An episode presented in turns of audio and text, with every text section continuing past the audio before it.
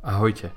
Tak eh, chcel by som hovoriť z prvého žalmu a mám viacero myšlienok, až som sa v nich strácal a trápilo ma, že, že vlastne to podstatné, že dobrú správu som v tých všetkých svojich poznámkach nevidel a, a prišlo mi to zbytočné vôbec, vôbec hovoriť o tých všetkých myšlienkach, keď som v žalme 1 nevidel pána Ježiša, nevidel som tam dobrú správu, aký by malo význam hovoriť v nejakých prevratných objavoch možno, ak, ak by v tom všetkom nebol Pán Ježiš.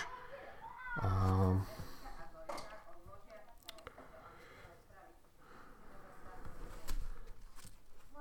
ale potom ako som sa modlil a som na tom rozmýšľal, tak práve tým by som rád začal, čo som tam nevedel vidieť, čo som nevidel Evangelium a Pána Ježiša, tak rád by som začal práve s tým. V žalme 1 čítame Blahoslavený muž, ktorý nechodí podľa rady bezbožných, na ceste hriešnikov nestojí a na stolici posmievačov nesedí. A to evanelium vidím už hneď v prvom slove, blahoslavený. Lebo to je odkaz, alebo tam vidno veľkú spojitosť s Matúšovým a s kázňou na hore, ako pán Ježiš hovorí o, o tom blahoslavený chudobný duchom a prechádza cez blahoslavenstva. A hm, tak mne ťažko je rozumieť tomu slovu, čo znamená a som si ho dlho zvykol pre, prekladať ako šťastný, šťastný muž, ktorý nechodí podľa rady bezbožných. Ale potom som si uvedomil, že to nie je dobrý preklad, lebo neverím na šťastie. A Rímania, Gréci mali Boha šťastia, dokonca aj v starej zmluve, myslím v Jeremiášovi, pán Boh vyčíta Izraelitom, že slúžia šťastenovi, Bohu šťastia. Z 90. rokov si pamätám súťaž Nike, hra o Nike, to bolo o šťastí. Ale Biblia jasne učí, že náhoda neexistuje, šťastie neexistuje. Ako kresťan neverím v šťastie, neverím v náhodu, verím v Boha, zvrchovaného Boha, ktorý má všetko pod kontrolou, ktorý vládne a verím v Boha, ktorý požehnáva a ktorý aj trestce. A to súvisí s tým slovom, blahoslavený. Čiže lepšie je si ho to slovo nejak, aby som mu lepšie porozumel, keď som pozeral do slovníka, povedať požehnaný. Alebo áno, požehnaný. A, takže požehnaný muž, ktorý nechodí podľa rady bezbožných. Muž, ktorý má pokoj, ktorý má radosť duchu svetom. A tam je to práve zaujímavé, že to slovo je prítomnom čase. Teraz je ten človek blahoslavený. A potom aj ako pán Ježiš hovorí, aj Žalm prvý hovorí potom o budúcnosti, že a bude ako strom zasadený. Pán Ježiš hovorí, že chudobný duchom obdržia nebeské kráľovstvo. Tiež hovorí o budúcnosti, čiže dáva niečo v prítomnosti dnes. Sú istí ľudia blahoslavení, požehnaní a potom v budúcnosti niečo príde prečo sú blahoslavení. Teraz, v prítomnosti. Ako môže byť niekto už teraz požehnaný niečím, čo ešte nemá? Američania majú také príslovie, že pie in the sky, si koláč v oblohe, hej, že proste, že blázni tomu veria. Myslím, že tak nejak to príslovie ide, že proste lepší vrabec na streche ako holub v hrsti, ako to je? Lepší lepší vrabec, nie, lepší holub. Nie, lepší vrabec v hrsti ako holub na streche. To, to je v podstate slovenská alternatíva. Že lepšie niečo malé teraz hneď, čo mám istotu, ako holub na streche.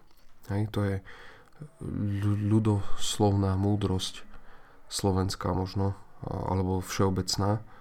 Proste radšej ísť na istotu mať niečo hneď teraz, ako riskovať niečo úžasné, čo je na streche a ľahko to obzikne. Lenže práve, práve tie blahoslavenstva hovoria opak. Práve tie hovoria najlepší holúbo pána Boha, nepodstatný vrabec v ruke. Lebo to je ten požehnaný muž, ktorý nechodí podľa rady bezbožných. To je ten požehnaný veriaci človek, ktorý verí Božím sľubom. A o to tam ide že o tom, čo hovorí Pán Ježiš v blahoslavenstvách, čo hovorí prvý žalm, hovorí, že Pán Boh niečo slúbi. Čiže ak sa spolieham na nejakého holuba na streche alebo koláč v oblohe na základe svojej múdrosti a schopností, tak hej, je to hlúpe. Ale keď sa spolieham na Božie sluby, tak som požehnaný. Takže, milý kresťan, milá kresťanka, milý brat, sestra, ťa chcem povzbudiť. Ak si sa spolahol na Božie sluby, tak si dobre urobil. Lebo Pán Boh naplní svoje sluby. On je ako ten šoket, mandlový prúd. On bdeje nad svojim slovom a dáva pozor na to, aby ho naplnil do poslednej bodky. Že on každý slub, ktorý dal, on naplní.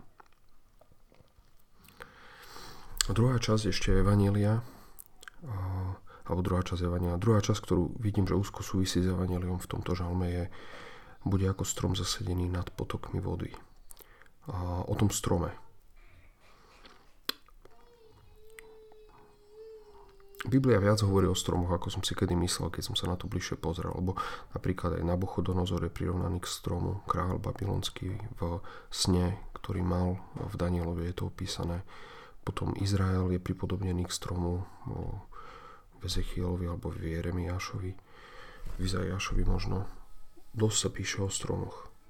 A vlastne, keď som nad tým rozmýšľal, tak vlastne Biblia dosť zásadne začína, začína pri stromoch už v Genesis, 2. kapitole, 3. kapitole. Pán Boh stvoril stromy a dve zvláštne stromy vysadil uprostred Edena, rajskej záhrady, strom poznania dobrého a zlého a strom života. Strom života najprv sme mali dovolené z neho jesť. Adam a Eva mohli z neho jesť a strom poznania dobrého a zlého bol zakázaný. Zaujímavé je, že podľa všetkého nikdy neochutnali ovoce z toho stromu života Adama a Eva a rovno šli ochutnať pri prvom pokušení zo stromu poznania dobrého a zlého. A zlé hneď spoznali, spoznali hambu. Zistili, že sú nahí, skrývali sa pred Bohom. Dovtedy pred Neho pristupovali nahí, mali spoločenstvo s Bohom, zrazu poznali hambu. Nie zrazu, ale vďaka tomu stromu. Spoznali zlé. Potom pán Boh im ich vykázal z raja, lebo povedal, že práve preto, aby nejedli zo stromu života a nežili väčšine. Preto ich vykázal pán Boh a zakázal im prístup do raja. Lebo ak by jedli zo stromu života, žili väčšine, najlepšie chápanie toho, aké som kedy počul vysvetlenie, už by nebolo možné vykúpenie, už by nemohlo možné dielo spásy, už by nemohlo nastať to, že by Pán Ježiš zomrel na kríži a vykúpil nás. Lebo ten strom života nám Pán Boh nezakázal preto, že by nám ho nechcel dopriať, veď na začiatku nám dal k nemu prístup a znova je opísaný ten strom života v, v zjavení, že bude v nebeskom kráľovstve. A je rovnako opísaný aj v Ezechielovi.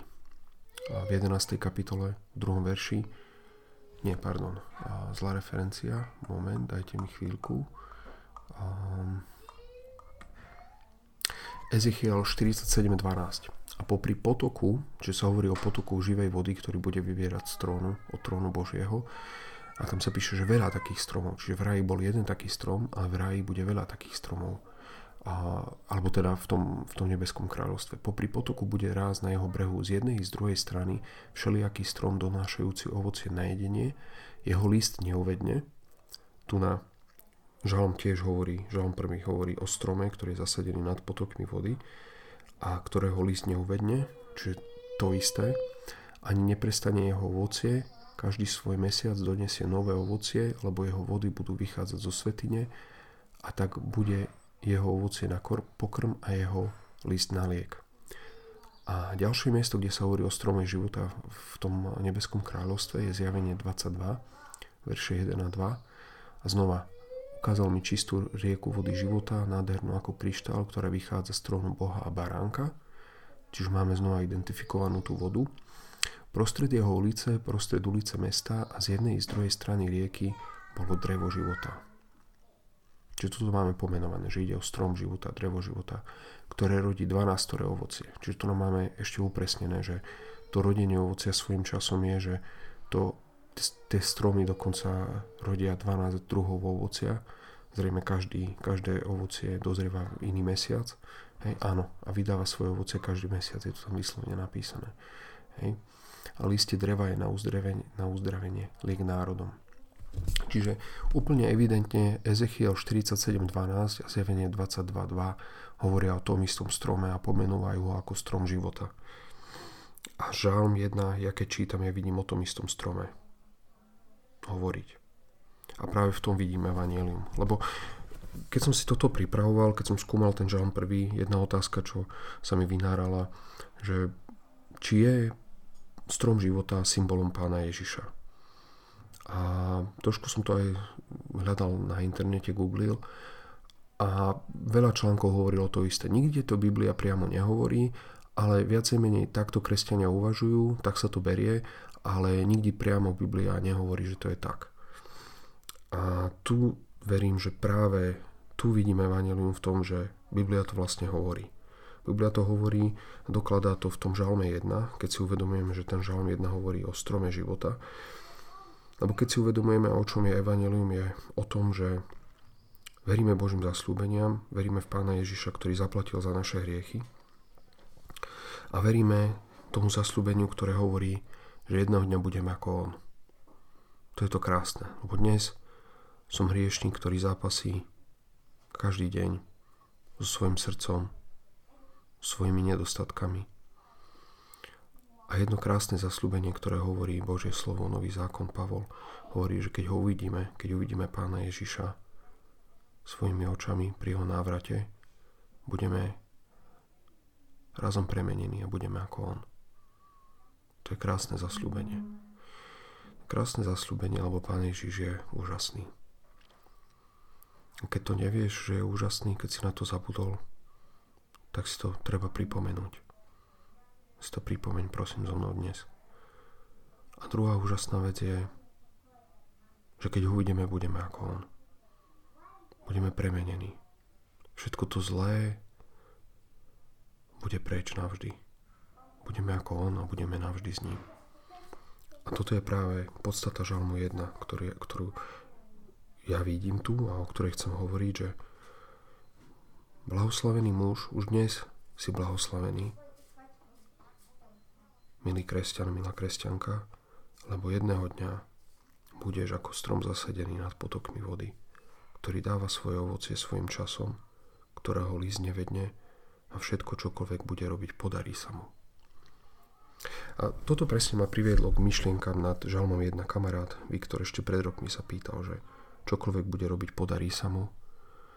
Lebo on ako čítal ten, ten žalm, tak mu to vychádzalo, že proste, že on ako kresťan je tam, hej. A že sa mu všetko má dariť. A, a to ma práve priviedlo k tým myšlienkam, no kedy to nastane, hej, že dnes mať záľubu v zákone hospodinovom, v ktorom bode je tam zaslúbené a že budem ako ten strom. A možno teraz by som išiel do hĺbky viac, lebo toto bolo to podstatné, kvôli čomu má zmysel hovoriť o tom žalme 1. Kvôli čomu je to nadmieru dôležité. A možno teraz trošku rozmením na drobné, trošku viac porozprávam k tomu, že blahoslavený muž, ktorý nechodí podľa rady bezbožných. Rada bezbožných, keď som sa do toho pozeral, je vždy opačná voči tomu, čo radí Boh. Aj veľa príkladov ľudí, čo dávajú bez, bezbožnú radu. Napríklad jeden z príkladov je, keď Jeremiáš o, prorokoval, hovoril, že trest pre Izrael, pre Júdu je, že musia ísť do Babylonu, do zajatia za to, ako boli neposlušní a že nemajú šancu ujsť pred Nabochodonozorom, babylonským kráľom. A oni mali bezbožnú radu, oni povedali, utečeme do Egypta. Tam, odkiaľ ich pán Boh vyviedol cez Mojžiša z otroctva, tam utekali sa zachrániť pred pánom Bohom. Lebo to, čo sa malo diať, bola Božia voľba. Ale oni tomu neverili. Neverili, že pán Boh to chce pre nich. Nepáčilo sa im to, báli sa toho. Bližšie im bol Egypt ako zajatie Nabuchodonozorom. Hoci pán Boh hovoril, že sa tam budú mať dobre, si povedal, že tam budú mať dobrý život a budú sa môcť počase vrátiť. Zvolili si bezbožnú radu. Proste nepýtali sa pána Boha na jeho názor. Pán Boh im hovoril priamo svoj názor cez Jeremiáša, ale oni to odmietli, mali svoje riešenie na problém. Na to bola odpoveď od Pána Boha, že on pošle na Bochudonozara za nimi až do Egypta. Že ani tam neuniknú pred ním. Čiže muž, ktorý toto nerobí, ktorý nechodí podľa svojej múdrosti, ľudskej múdrosti, podľa rád, ktoré sú v protichode s Božou vôľou, je už teraz požehnaný, blahoslavený. Na ceste hriešnikov nestojí. To zase vidím niekedy ako len tak v námatkách v prísloví 1.10 až 19 sú tie verše, kde hovorí o hriešnikov, ako nahovárajú syna pod nami na cestu hrieši, hriechu. A otec radí synovi, nechod na tú cestu, lebo zle dopadneš. Čiže ak, ak toto nerobíš, tak tiež si blahoslavený. A na stolici, na stolici posmievačov nesedí.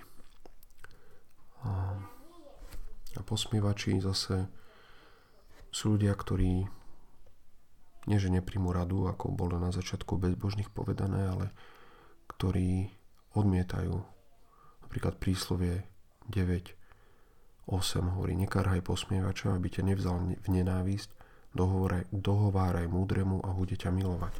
Že posmievač je zase niekto, kto, komu sa nedá povedať, hej. Čiže kto tieto tri veci nerobí, je požehnaný, ale má záľubu v zákone hospodinovom. Žalm 1 nám nedefinuje ten požehnaný stav, alebo ten blahoslovený stav človeka len z negatívneho hľadiska, že čo nerobí, ale aj z hľadiska toho, čo robí.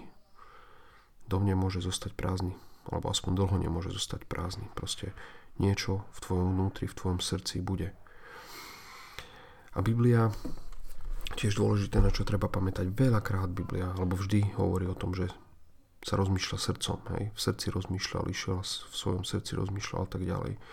Čiže tu sa hovorí o záležitosti srdca vo verši 2. Ale má záľubu v zákone hospodinov, o jeho zákone rozmýšľať dňom i nocou. Čiže to je človek, ktorý má Božie slovo v svojom srdci. A prečo ho má v srdci? Lebo ho miluje. Preto má Božie slovo v srdci. Opak toho je napríklad Jeremiáš 17.1. Hriech Júdov je napísaný železným perom diamantovým, rydlom tvrdým, je vyritý na tabuli ich srdca. Čiže tam máme príklad toho, príklad, príklad národa ľudu, ktorý miluje svoj hriech a má ho napísaný na tabuli svojho srdca. Ježto tento človek je znovu zrodený, lebo to je vlastne čo čo je znovu zrodenie. To si môžeme zase, tam si teraz nalistujeme aj. Poďme pozrieť, lebo to znovu zrodenie je opísané v Jeremiášovi 31, verš 33. Hovorí pán Boh, že tá stará prvá zmluva za Mojžiša bola napísaná na kamenných doskách. Pán Boh napísal tú zmluvu. Bola manželská zmluva napísal 10 prikázaní, 10 zákonov tej zmluvy. A verš 32, Jeremiáš 31-32 hovorí o tejto starej zmluve. Hej. Nie takú zmluvu, a nie, prečítam už 41. verš. Hľa idú dní, hovorí hospodin, že učiním s domom Izraelovým a s domom Judovým novú zmluvu. Čiže zasľubuje novú zmluvu. Nie takú zmluvu, ako som učinil s ich otcami toho dňa, ktorého som ich zobral za ruku, aby som ich vyviedol z egyptskej zeme, ktorú to moju zmluvu oni zrušili, hoci som sa ja bol stalých manželom, hovorí hospodin. Čiže, čo, čo by ma nikdy nebolo napadlo, vlastne tá zmluva na syna je uzavretá, bola, bola manželská zmluva. Pán Boh hovorí, že sa stali manželom, hoci oni ju zrušili. zrušili. A to bola zmluva, kde oni mali zachovať nejaký zákon. Ten zákon bol nad nimi, to bola norma, ktorú mali zachovať, aby mohli žiť. A kto, kto ju nezachoval, mal zomrieť. A celá pointa toho všetkého je, že ten zákon my zachovať nedokážeme. Proste ten zákon odsudzuje každého jedného človeka. Okrem pána Ježiša, lebo on jediný ten zákon zachoval, naplnil. Verš 43, lebo toto je zmluva, ktorú učiním s domom Izraelovým, po tých dňoch hovorí hospodin, dám svoj zákon do ich vnútornosti a napíšem ho na ich srdce a budem im Bohom a oni mi budú ľudom. Toto je nová zmluva. Pán Boh ako napísal zákon na kamenné dosky v starej zmluve, v novej zmluve píše zákon na dosky nášho srdca. A o tom je žalm 1.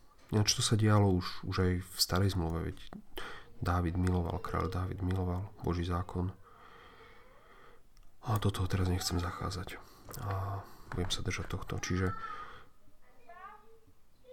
blahoslavený muž, ktorý má zákon Boží zapísaný na svojom srdce, má záľubu o zákone hospodinovom a o jeho zákone rozmýšľať dňom i nocou.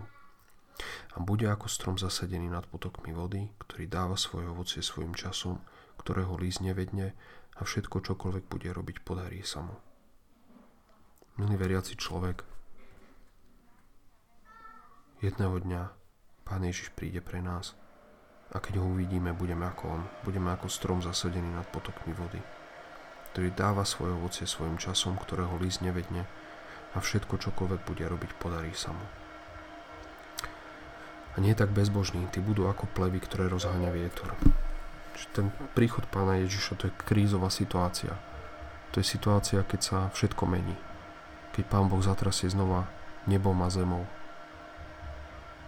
To je úplná zmena všetkého úplná zmena všetkého, lebo to, čo teraz žijeme, tento svet je dočasný, plný zmeny a prichádza svet, ktorý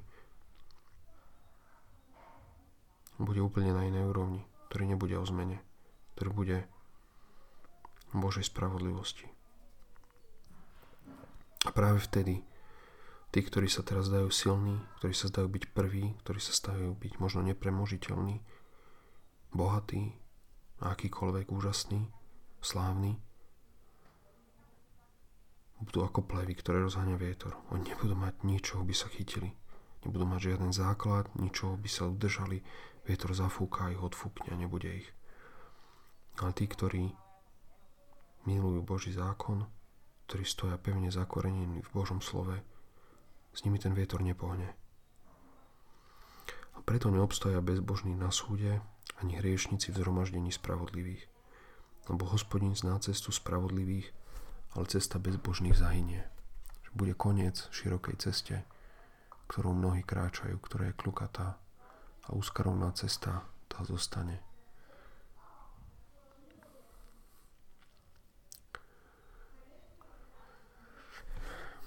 A ono je dobre si pripomenúť evanílium, povzbudiť sa ním a je dobre sa aj napomenúť v láske. A mám napomenutie aj ktoré hovorím v prvom rade aj sebe. A začnem pri Efeskom anielovi v zjavení, keď Pán Ježiš posiela 7 listom 7 anielom. K tomu anielovi v Efeze hovorí, znám tvoje skutky, aj tvoju prácu, aj tvoju trpezlivosť a že nemôžeš znieť zlých a skúsil si tých, ktorí hovoria o sebe, že sú apoštolmi a nie sú a našiel a spoznal si ich, že sú lhári a zniesol si a máš trpezlivosť a pracoval si pre moje meno a neustal si. Ale mám proti tebe to, že si opustil svoju prvú lásku. Pamätaj teda, odkiaľ si vypadol a čím pokánie a čím prvé skutky, ale ak nie, prídem rýchlo na teba a pohnem tvoj svietnik z jeho miesta, keď neučiníš pokánie. To je prvý aniel, ktorému pán Ježiš adresuje list cez Apoštola Jána a Chváli ho za dobré veci, ktoré robil.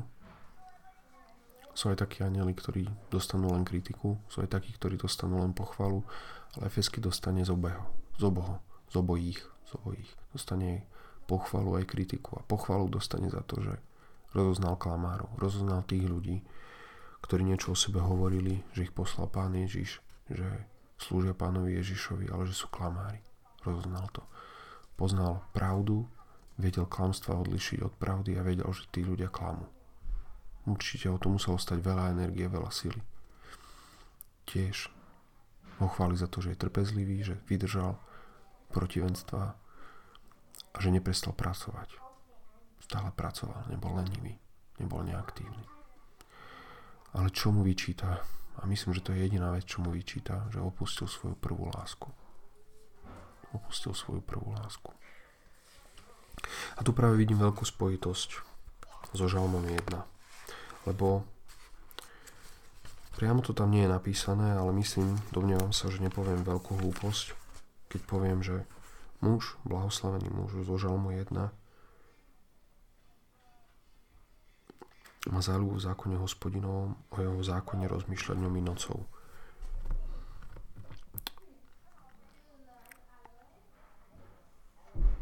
O toto, o Boží zákon nás môže pripraviť. Božie slovo nás môže pripraviť veľa ľudí, aj kazatelia. Lebo aj v dobe pána Ježiša, pán Ježiš hovorí farizeom, že ktorí zbahujete slovo Božej moci. Hej. Sú ľudia, ktorí vykladajú Božie slovo takým spôsobom, že ho zbavujú moci. Spravia z neho ako keby to neplatilo. Hej. Keď farizovia hovorili cti otca svoju matku svoju, že znamená dáš desiatok a je to v poriadku hoci Pán Ježiš jasne hovorí, že to znamená, že si ich ctíš a že aj dochováš rodičov do starobe, v starobe. Hej, postaráš sa o nich. Nenecháš ich tak. To je prikázanie, ktoré platí. Sú ľudia, ktorí povedia, že 10 Božích prikázaní už neplatí, hoci Božie slovo hovorí opak. Čiže sú spôsoby, akým môžeme prísť o to svetlo Božieho slova v svojich životoch, ako môžeme stratiť rôznymi spôsobmi. A napomenú tie, ktoré mám pre seba aj pre vás. Mne z toho všetkého, keď pozerám ten list Efeskému anielovi, vychádza, že aniel v Efeze vedel veľmi dobre používať Božie slovo tým spôsobom, aby rozoznal, kto je klamar a kto nie. Ale zabudol používať to slovo takým spôsobom, aby videl, aký je Boh dobrý a úžasný aby zostal do ňoho zamilovaný. Bože slovo sa mu stalo mečom, ktorý možno sekal nepravdu, ale zabudol, že to slovo je odrazom Božej povahy, toho, aký Boh je. Že Boh je spravodlivý, že je dobrý, že je láskavý, že je mocný, že je svetý. Takže toto by mohol byť odkaz, čo vy na to. Že napríklad zjavenie. Zjavenie Jána. Možno ho dnes viac čítate s tým všetkým, čo sa deje vo svete. A pre mňa istú dobu mi vadilo čítať prvé kapitoly, lebo mi to prišlo, že tie prvé kapitoly, že keď chcem čítať, že tie vážne veci, čo sa majú diať v tomto svete so, so satanom, s antikristom, proste mi zaberajú čas, že proste potrebujem vedieť, čo sa bude diať na tomto svete. A potom počul kázeň a som si, jednu kázeň od jedného kazateľa som si uvedomil. A veď prvá kapitola, tretia, štvrtá kapitola, teda štvrtá, piatá, a vlastne ten začiatok je o pánovi Ježišovi. O tom, aký je slávny, mocný, úžasný, čo sa deje v nebi. Prečo by ma malo zaujímať viac, čo sa deje na zemi a čo sa bude diať na zemi, ako čo sa bude diať v nebi. Takže prosím, brat, sestra, preskúmaj svoje srdce, čo je pre teba dôležité a prioritné. A ak nemáš dobre nastavené srdce, tak sa tomu povenuje, nastav ho dobre.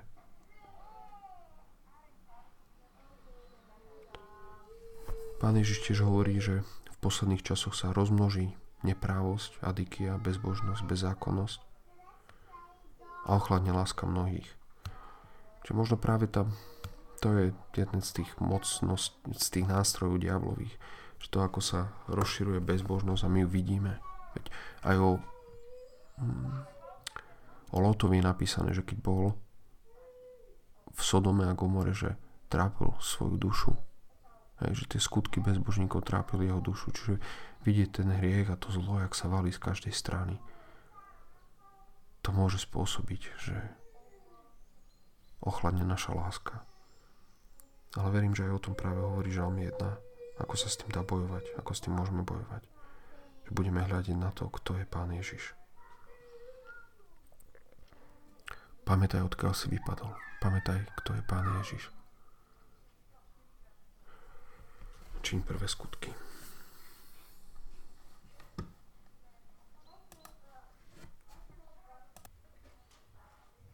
No a posolstvo pre tých z vás, ktorí nie ste kresťania, rozmýšľate čo, čo robiť, tak posolstvo je jednoduché.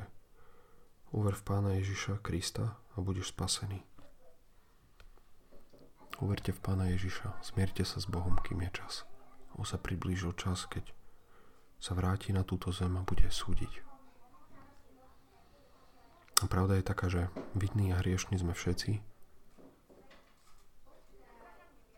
ale vína a hriech je ako dlh voči Božej svetosti. A ten dlh máš ty, každý človek, kto sa narodí na tejto zemi. A sila toho, čo Pán Ježiš spravil pred 1990 rokmi na kríži približne, je v tom, že On práve zaplatil. Zaplatil za tie naše nedostatky, za tie naše dlhy. Takým spôsobom je možné zmieriť sa s Bohom cez tú jeho obeď. A v tom všetkom aj porazil smrť. A v tom, ako vstal z mŕtvych, tom je zaslúbenie nového života pre všetkých, ktorí veria v Neho. Uver v Pána Ježiša Krista.